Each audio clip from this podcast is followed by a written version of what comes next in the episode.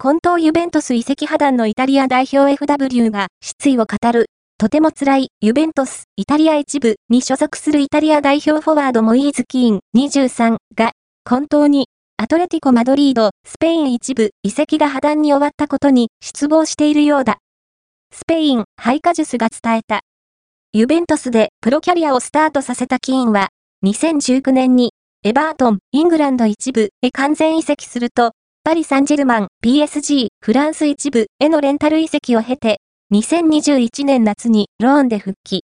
昨年3月に完全移籍に切り替わったが、今季はセリエ A12 試合に出場するも、不発の状況が続いている。